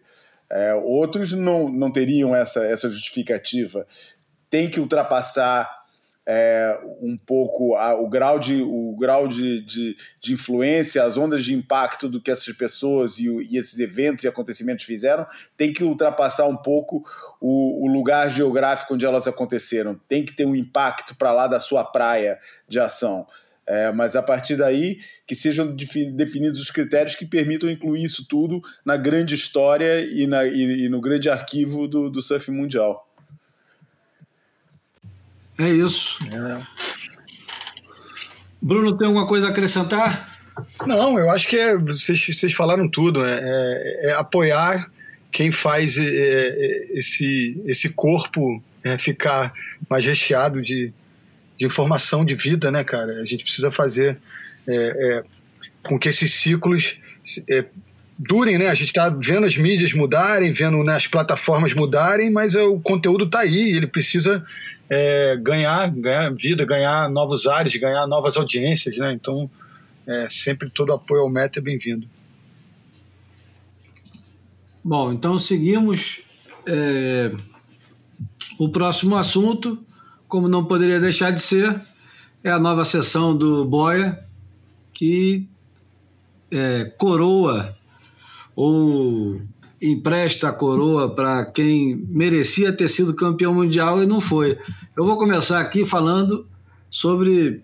Eu mandei uma cartinha para os colaboradores da Catarse pedindo que o pessoal se manifestasse. Quem quisesse podia mandar o, o, quem eles, quem eles achavam que, que podia ser campeão mundial. Aliás, o, o feedback foi muito legal, receber muita mensagem de áudio. Eu não sei como fazer para baixar mensagem de áudio de Instagram, então elas ficam, ficam lá no, no, no meu telefone. Eu não, não sei como fazer para escutar aquilo em outro lugar.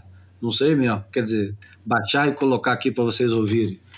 Mas, enfim, o Francisco Bastos de Oliveira ele, ele daria o título ao Michael Peterson e ao FIA, Fabinho Gouveia. Eu acho justo. Eu, eu, eu acho justo também. É, o Miguel Pedreira, ele diz que o óbvio e merecido seria o Ted Burrow, até porque ficou claro que ele foi propositadamente prejudicado. Mas ele daria mesmo o título mundial ao Tinguinha Lima, que para ele foi o melhor surfista do mundo durante algum tempo, mesmo sem ele próprio saber. Essa é muito boa. Muito boa.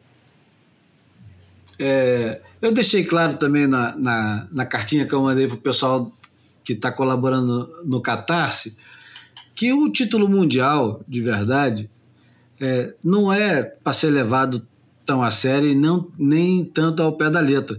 A gente pode dar título mundial para quem não foi grande surfista, mas que teve um impacto monstruoso no, no surf.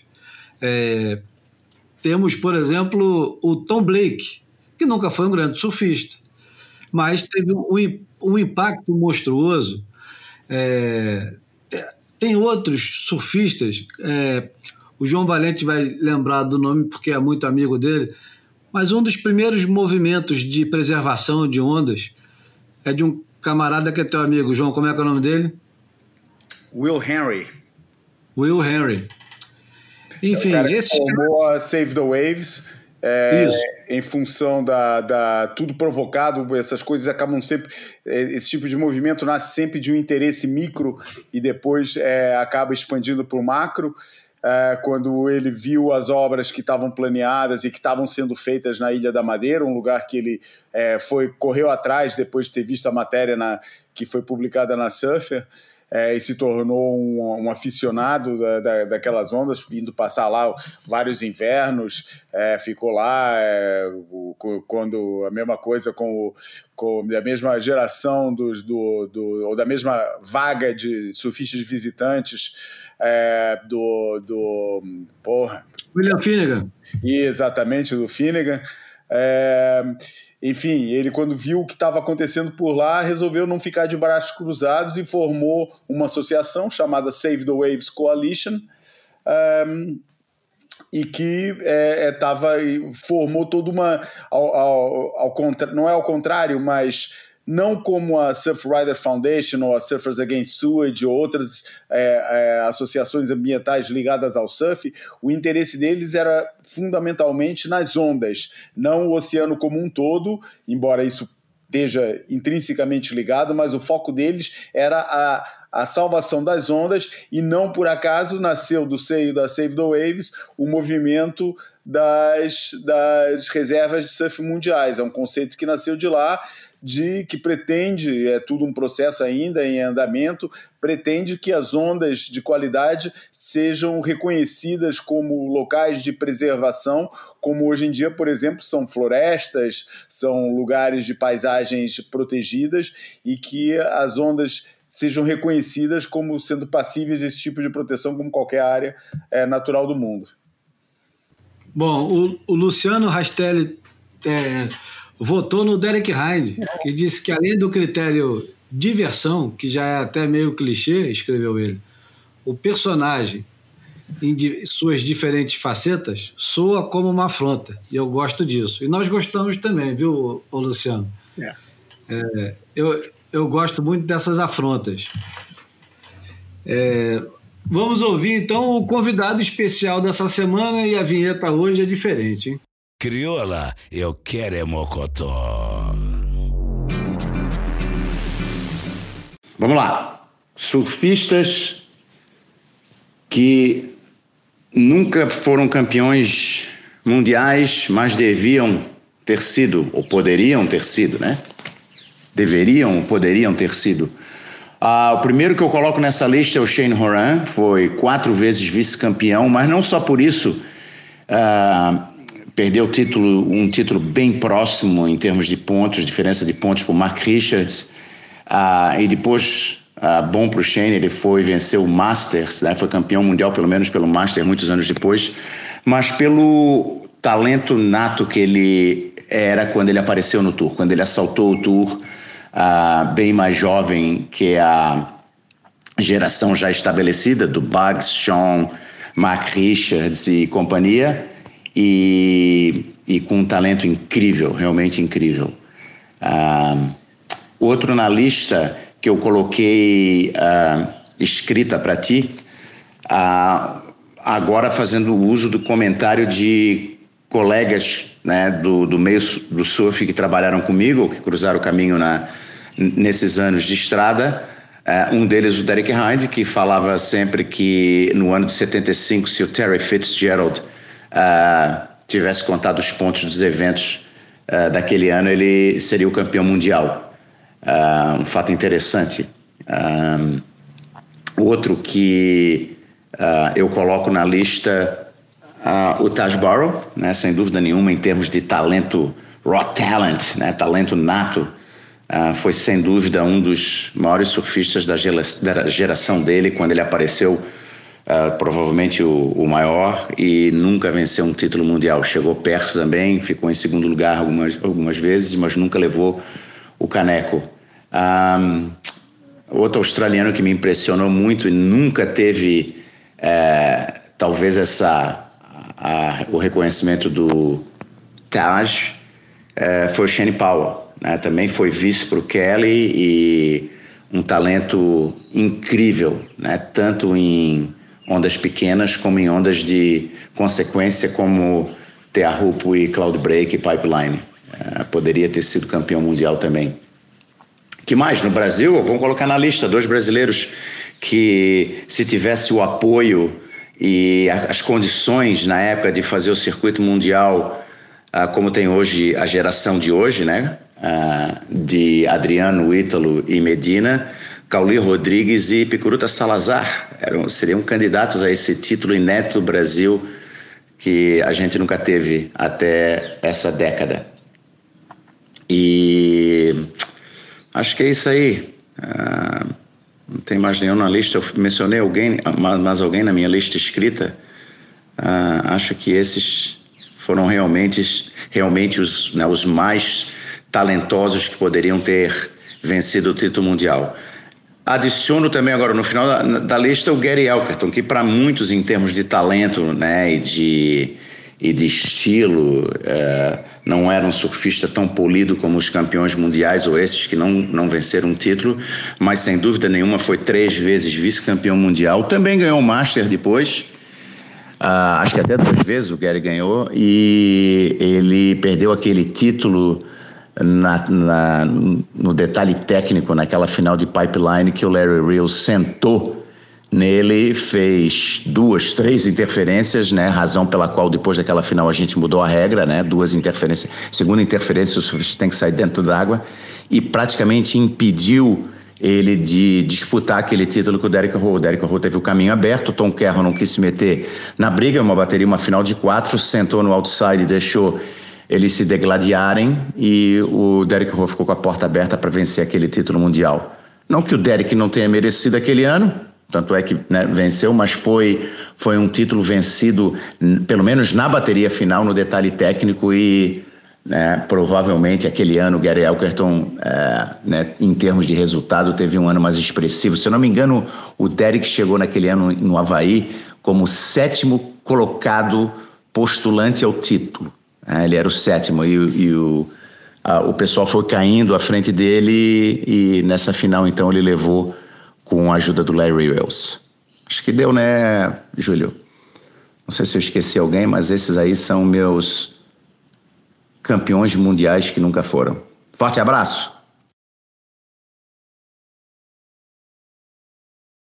Muito bom, né? Muito bom.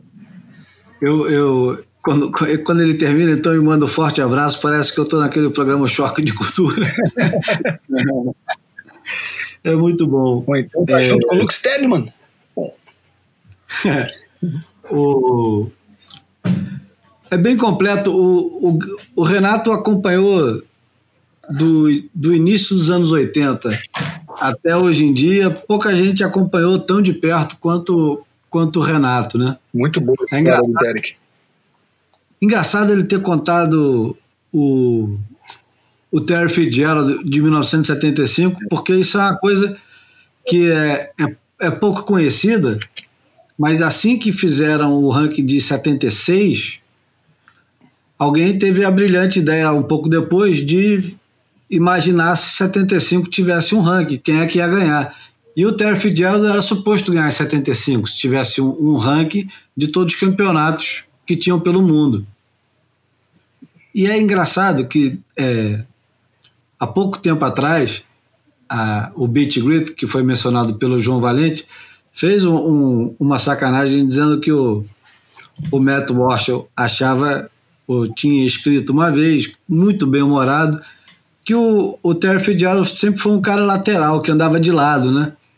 E que talvez não tivesse sido o, o surfista que os australianos é, imaginaram que ele teria sido. E o Nick Carroll ficou indignado com isso. Na, verdade, é, de fato, o Nick Carroll é, ficou indignado porque o Terry Fitzgerald é mentor daquela turma toda de Newport ali. É, todo mundo que começou ali a, a pegar onda nos anos 70, a, os, os irmãos Carroll, Nick e Tom, Derek Hind, tem mais uma porrada que eu não vou lembrar mais o nome, mas aquela região toda era completamente dominada pelo Terry Fitzgerald e o grande ídolo deles era o Terry Fitzgerald. E o Terry Fitzgerald era famoso pelo estilo, pela velocidade. Eu não sei se se o desempenho dele era tão brilhante ou se tudo era mesmo um, um, um, um, jogo de corpo, né? uma coisa muito mais corporal, e no surf, aquela época era isso, né? não era muito mais do que isso. Muito elétrico, né? Não, e não é só elétrico, é. era uma coisa de, de expressão corporal, cara. Era uma coisa que você olha para a surfistada daquela época e vê o quanto que cintura, é, torso e tudo tinha que, tinha, tinha que andar é, diferente de hoje. A prancha não, não se mexia tanto, né? A, o surfista mexia muito mais em cima da prancha do que a prancha, né? Enfim, era, era, eram detalhes. E um cara daquela época pode descrever o jeito que eles viam cada surfista diferente do que a gente vê cada surfista hoje em dia. É. Muito bacana. E, e aí depois ele termina. Ele termina falando do, dos brasileiros. É engraçado, né? Que o, o Miguel Pedreira dá o título pro Tinguinha. O, o Renato Wickel gostaria que o Picuruta e o Cauli tivessem ganho o título. E eu estou esperando quem é que vai dizer que o Vitinho merecia ter ganho aquele título que ele perdeu em 1999, né? É. Que ele ficou em terceiro. Eu fiquei tentando construir uma narrativa que pudesse contemplar é, é, essa possibilidade, né? E, e de fato, é, fora ele ser de uma nação com, com, sem tradição tão sólida quanto as outras, as dominantes àquela altura, ele também era um surfista com é, que sofria muito com preconceito, né, com, com a baixa estatura, talvez por ser estigmatizado como um dos melhores surfistas de onda pequena do mundo, ou talvez o melhor daqueles aquelas temporadas anteriores a 99 até, né? É, mas se ele fosse um pouquinho menos prejudicado e o Walk um pouco mais menos facilitado naquela temporada, ainda entre os dois teve o Tess Burrow, que, tá, que, que não era exatamente da fila dos antigos, era justamente a revelação do momento, né? Mas dava, dava, dava para enxergar essa possibilidade sim. Vitinho tinha surf para isso na época e mais um pouquinho beliscava ali. Mas aproveitando que eu peguei a, peguei a, a, a palavra, eu daria um. É, você não estava na semana passada quando a gente inaugurou, então você não teve a tua chance. Ah, então, agora... já deram esse voto, eu não sabia, achei que vocês iam fazer agora.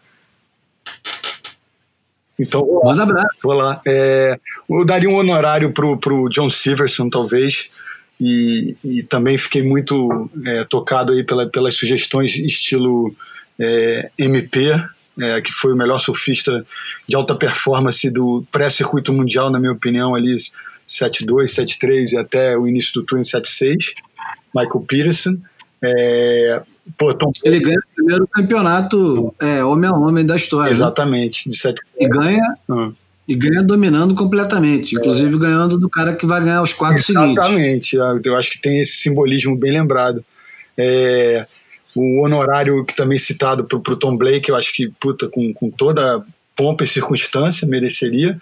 E eu faço o voto pessoal, que, que frágil, mas é, carregado de, de, de de lembranças e de, de, afetividade em relação ao surf. Eu acho a figura fora d'água um pouco blasé, nem tenho muita conexão com ele, não. Já encontrei com ele algumas vezes, já troquei alguma, alguma ideia, mas não, não tive muita sintonia. Que é o Luke Egan, que é um predestinado que o pai, quando ele tinha era pré-adolescente, começou a pegar onda, chegou a fazer o, o Sam Egan chegou a fazer uma prancha é, onde estava escrito campeão mundial do ano 2000 e ele bateu na trave justamente no ano 2000. Ele foi vice-campeão para o Sani Garcia, venceu aquela etapa em Fiji com a final com o Guilherme Herdi. E é, qualquer coisa, eu costumava dizer que até entrando de borda ele tinha um estilo lindo e, e é, realmente botaria é, por, pelo fato de ter batido na trave e pelo fato de ser alguém que, que me encantava e até hoje mais coroa me encanta até hoje com qualquer coisa que faça em cima de uma prancha. Bom, sobre o Gary Elkerton ainda, que o, o Renato menciona, é engraçado que o Gary Elkerton ele ficou com essa... É, é uma certa... Um, um, uma pecha de, de estilo feio e tal. O, o que pouca coisa, o que pouca gente esquece é que o Gary Elkerton ali é, é engraçado. Eu vou falar agora dois assuntos que são próximos, mas não são o mesmo assunto. Mas o Gary Elkerton, em 1983, em 1984, quando ele surge como uma força irresistível do surf australiano, ele, ninguém é, percebia se ele tinha um, um, um, estilo feio. Ele era simplesmente o, o maior representante do surfista bruto australiano power surfer. É. E ele ganha logo de cara um filme do Jack McCoy, que é o Kong Island, que está dentro de algum outro filme que eu já não vou lembrar qual era. Mas ele Storm ganha Riders. um. Hã? Storm Riders, não era não? Pode ser que fosse o Storm Riders. Eu me lembro que numa dessas transmissões que existiam nos anos 80 aqui no Rio de Janeiro e no Brasil existiam algumas, existiam sessões de filmes de surf. Essas sessões de filmes de surf eram dadas em colégios ou hotéis ou pequenos teatros e eram exibidos os filmes de surf. E, e normalmente é, podia encaixar um ou dois filmes juntos. Eu me lembro que Kong Island vinha agregado a outro filme que possivelmente fosse o Storm Riders, faz sentido, que era o último filme da dupla Rulo McCoy e Dick Hull e Jack McCoy. E quando a gente assistia Kong Island, e um pouco mais tarde, até o próprio Mad, o Mad Wax já é uma fase bem mais avançada, mas o, o Kong era um fenômeno do surf. Era um, um cara que tava, parecia destinado. É parecia destinado a ganhar tudo, né? E o, o PP era um cara muito bom para falar um pouco do Kong, porque o Kong estava no Mundial Amador de 84. 84 na Califórnia, isso. Que quem ganha é o Demian Hardman, isso. o, a, o Júnior, e quem ganha a Open, quem era? Chris Já Hoff. nem lembro. Hã? Chris Hoff. Chris Hoff não, não, não sei, Jeff Buff. É, eu tô vendo alguém grande louro, né, na minha cabeça. É engraçado, não lembro agora é. quem foi. Eu sei não foi o Mike Scott, não. que também é um que sumiu completamente. Enfim, é, o Elkerton era a grande estrela do surf naquela época. Estamos falando de 86, né? Não, 84, desculpa, toda hora confundindo. 86 Inglaterra, 84 Oceanside na Califórnia. Porra, Richard Woolcott. É. Richard Woolcott, que depois fundaria a Volco, é, né? Exatamente. Grande empresário. Dois Goofs, né, ganharam em Oceanside, que engraçado. É. é. enfim, só porque o Luiz Almeida mandou uma mensagem no, no Instagram dizendo que, para não ficar muito repetitivo, a gente deveria comentar um pouco de cada um dos caras que são é, nomeados e que ganham o, os tais títulos, e, e também para não tomar muito tempo. Então, um pequeno resumo de cada um desses caras, né? De quem são, de onde estavam, e cada vez que eles forem mencionados, inclusive os brasileiros, a gente pode é, desencavar uma história divertida, curiosa ou algum fato que não é tão conhecido por todos, né? O Picuruta, por exemplo, ele é, agora também não vou lembrar do ano se era 84 ou 85. Ele tem uma Hã? E na África? É, mas não é, no, não é em Jeffers que ficou muito famoso aqui na revista Visual quando disse que ele passou por Impossible. Foi até o ponto com a prancha que ele comprou, uma Channel Islands e tal, mas ele, ele consegue um, uma colocação num campeonato na África do Sul, eu acho que era 85. Acho que é 85 também. Acho que é 85, que dizem que assombrou o mundo. E ele perde justamente para o campeão da etapa, que era o Tom Quero. Se não me engano, é, talvez o, o Bocão e o Antônio tivessem exibido é, imagens desse campeonato que o Tom Carroll ganha no, no mar grossinho em Durban, né? A, a memória nos trai muito, mas depois a gente conserta essas informações. No boia seguinte a gente vai consertando. E o Cauli, cara, eu prometo, eu ainda vou conseguir trazê-lo aqui de uma maneira ou de outra para ele contar as histórias por trás da, das idas e vindas dele para a Austrália e para outros lugares do mundo. Eu fui descobrir que o Cauê tinha competido na África do Sul, nem sabia disso. Pelo menos eu vi o nome dele na lista dos competidores. Enfim, não, não sabia, não me lembrava. E temos outro personagem também nessa história que vai vir já já fazer parte de um, de um longo boia, que é o Valério, que também tem um quinto no Renault Pro, Porra. que é 83, 84, ali por aquela época, na época que o brasileiro era completamente desprezado no circuito mundial, não fazia nem cócega, e o Valério foi lá na, com a cara e com a coragem, arrancou um quinto lugar, ainda ganhou da estrela principal do campeonato, que era o Martin Potter, que era o, o, o grande surfista sul-africano que se, se apresentava naquela época, evidentemente depois do, do Charles Thompson, que ainda tinha algum cartaz, mas que já começava a ser superado pelo, pelo Martin Potter. E não era pupilo dele, atenção. É. Não. não, não combinava, não combina. Bom, duas horas de programa quase, em uma hora e cinquenta e cinco. Vamos para o fim? Porra, por favor, cara. Não aguenta mais. tem mais o que fazer, cara. Bom, Eu almocei, cara. Porra. Porra, João, se eu tô aqui passando mal, tô no horário brasileiro, amigo. tarde aqui, cara. Foi são 5 da tarde, gente. Então, beleza.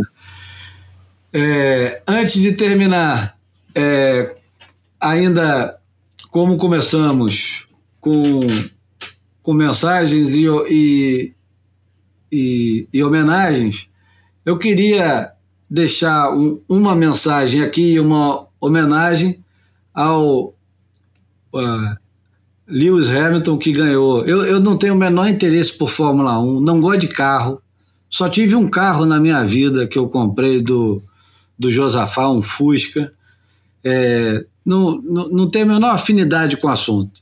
Só que aqui se apresenta um, um campeão como deve ser. O Lewis Hamilton hoje é, é o maior campeão da história da Fórmula 1, tem todos os grandes recordes, mas muito além disso, ele é um grande representante do esportista que se posiciona.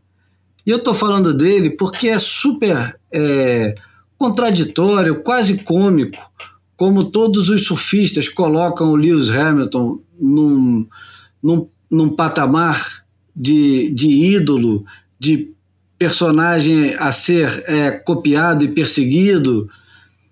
E ele é um cara que nunca perdeu a oportunidade de se manifestar a favor de igualdades, é, contra racismo, contra é, todo tipo de injustiça.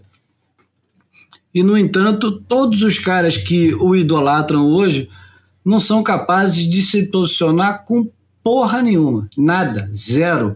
A gente vê os grandes surfistas brasileiros, eu me refiro a todos os campeões mundiais atualmente, colocando parabéns, irmão, isso aí, meu ídolo, para frente, mas nenhum deles é capaz de se posicionar. Reverberar, não precisava nem ter uma opinião tão formada. Exatamente, isso, Bruno, exatamente. Nenhum deles é capaz de se posicionar, até pelo contrário.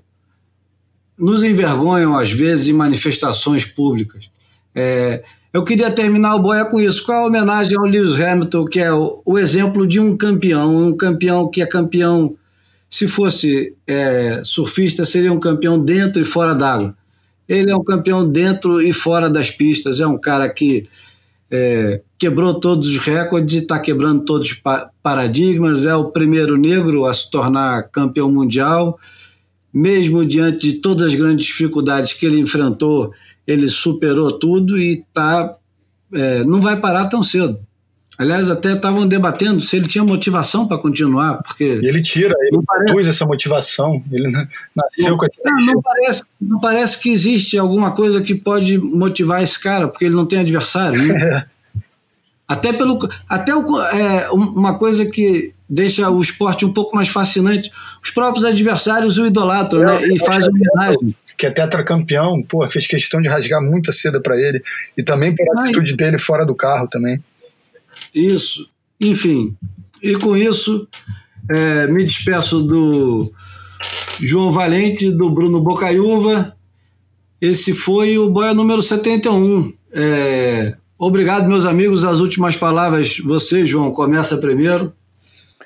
Um abraço para vocês. É, vamos ver o que novidades que vamos ter. Estamos numa fase em que parece que toda semana tem alguma novidade interessante acontecendo. Vamos ver o que, que nos reserva essa, essa reta de aceleração até o, até o, o início da, da, da, das provas e o pessoal começar a ir para a embarcar em direção ao Havaí. É, e a gente fica aqui nessa expectativa para os próximos tempos que parece que vão ser bem interessantes. Um abraço para vocês, gente. É isso. Bruno. Valeu, valeu, João, valeu, Júlio, valeu, ouvintes queridos, e até a próxima. Porra, que descanse em paz o, o John Shimuka e parabéns ao, ao Hamilton por tudo. E eu queria terminar com mais uma sugestão dos nossos ouvintes, o Alessandro Infante, mandou uma sugestão fascinante. Tenho certeza que o João vai delirar com ela.